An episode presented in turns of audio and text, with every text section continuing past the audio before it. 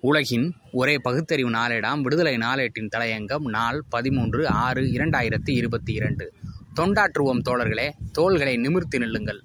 திருச்சிராப்பள்ளியில் நேற்று பனிரெண்டு ஆறு இரண்டாயிரத்தி இருபத்தி இரண்டு திராவிடர் கழக மகளிர் அணி மகளிர் பாசறையின் மாநில அளவிலான கலந்துரையாடல் கூட்டம் திருச்சி பெரியார் மாளிகை வளாகத்தில் நிர்மாணிக்கப்பட்ட அன்னை மணியம்மையார் நூற்றாண்டு மண்டபத்தில் திராவிடர் கழக தலைவர் ஆசிரியர் மாணவிகு கி. வீரமணி அவர்கள் தலைமையில் நடைபெற்றது.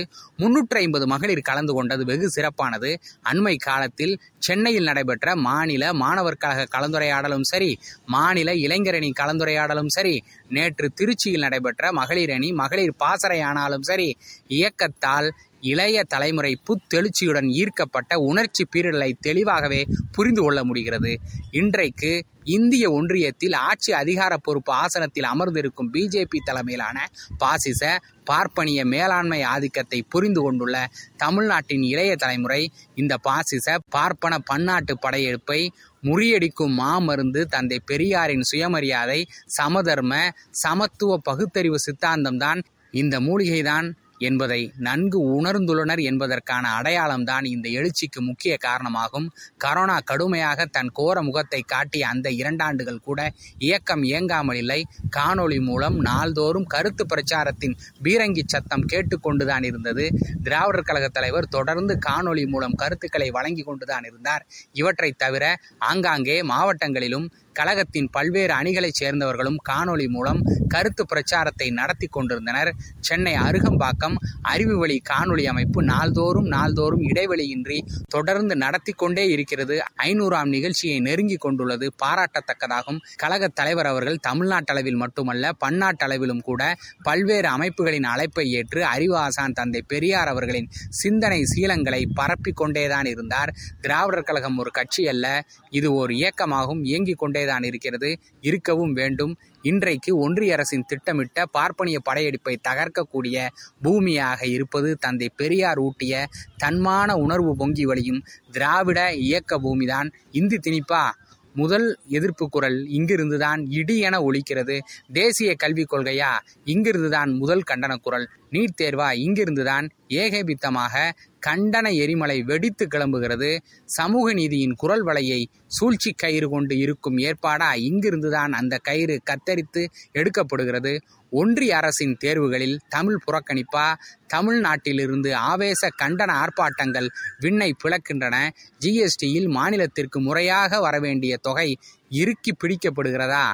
தமிழ்நாடு எந்தெந்த வகையிலெல்லாம் ஒன்றிய அரசால் வஞ்சிக்கப்படுகிறதோ அவற்றையெல்லாம் பட்டியலிட்டு பிரதமர் முன்னிலையிலேயே தமிழ்நாடு முதலமைச்சரால் இடித்து காட்டப்படுகிறது கூற முடிகிறது. திராவிட மாடல் என்பது வெறும் வெற்று சொல் அல்ல அது உரிமைக்கான வீரியத்தில் சூழ்கொண்ட வெற்றி தத்துவமாகும். திராவிட மாடல் என்றால் என்னவென்று கேட்டால் புரிந்தவர்கள் புரிந்து கொள்வதற்கு இவையெல்லாம் எடுத்துக்காட்டுகளாகும்.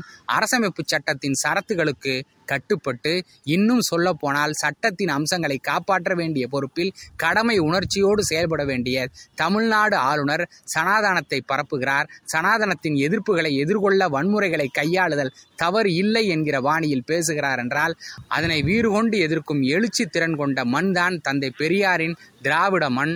அரசமைப்பு சட்டத்திற்கு மாறாக செயல்படும் இந்த ஆளுநர் இனி ஒரு நாள் கூட தமிழ்நாட்டில் நீடிக்க தகுதியற்றவர் என்று திருச்சியில் நடைபெற்ற திராவிடர் கழக பொதுக்கூட்டத்தில் எச்சரித்தார். தமிழர் தலைவர் ஆசிரியர் கி. வீரமணி அவர்கள் திமுக பொருளாளரும் நாடாளுமன்ற மக்களவை திமுக உறுப்பினர்களின் தலைவருமான மாணமிகு டி. ஆர். பாலு அவர்களும் கடும் எதிர்ப்பை பதிவு செய்துள்ளார். இந்திய அரசமைப்பு சட்டம் கூறும் இறையாண்மை சோசியலிசம் மதச்சார்பின்மை மற்றும் ஜனநாயக கோட்பாடுகளை கட்டி காக்கும் கடமை உணர்ச்சியை கிஞ்சின்றும் கடைபிடிக்காத அவற்றில் நம்பிக்கை இல்லாத ஆர்எஸ்எஸ் மனப்பான்மை கொண்ட ஒருவர் ஆளுநர் என்பதற்கான தகுதி படைத்தவர்தானா என்ற வினா தமிழ்நாட்டில் எரிதலாக கொதிக்கிறது.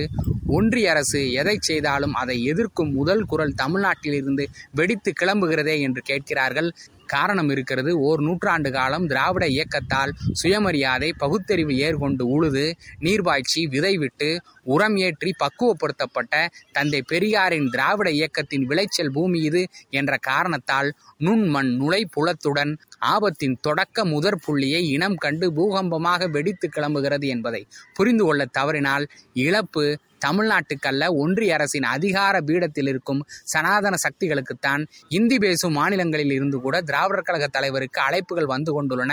இங்கு வாருங்கள் தந்தை பெரியாரின் கொள்கை பிரச்சாரம் தேவைப்படுகிறது.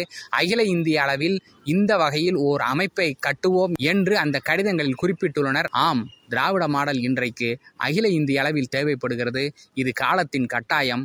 பெரியார் உலகமயமாகிறார். உலகம் பெரியார் மயமாகிறது இந்த காலகட்டத்தில் திராவிடர் கழகம் தன் கொள்கை கோட்பாடுகளை சட்டத்திற்குட்பட்டு அறவழியில் அரசமைப்பு சட்டம் அங்கீகரித்துள்ள கருத்துரிமை எனும் இலக்கண சுத்தத்துடன் அரசியலுக்கு அப்பாற்பட்டு தன் பணியை முடுக்கிவிட வேண்டிய காலகட்டம் இது. இதற்கு அரசியலுக்கு அப்பாற்பட்ட முறையில் அனைத்து தரப்பினரின் ஆதரவு கரங்களும் உயர்ந்து நிற்கின்றன.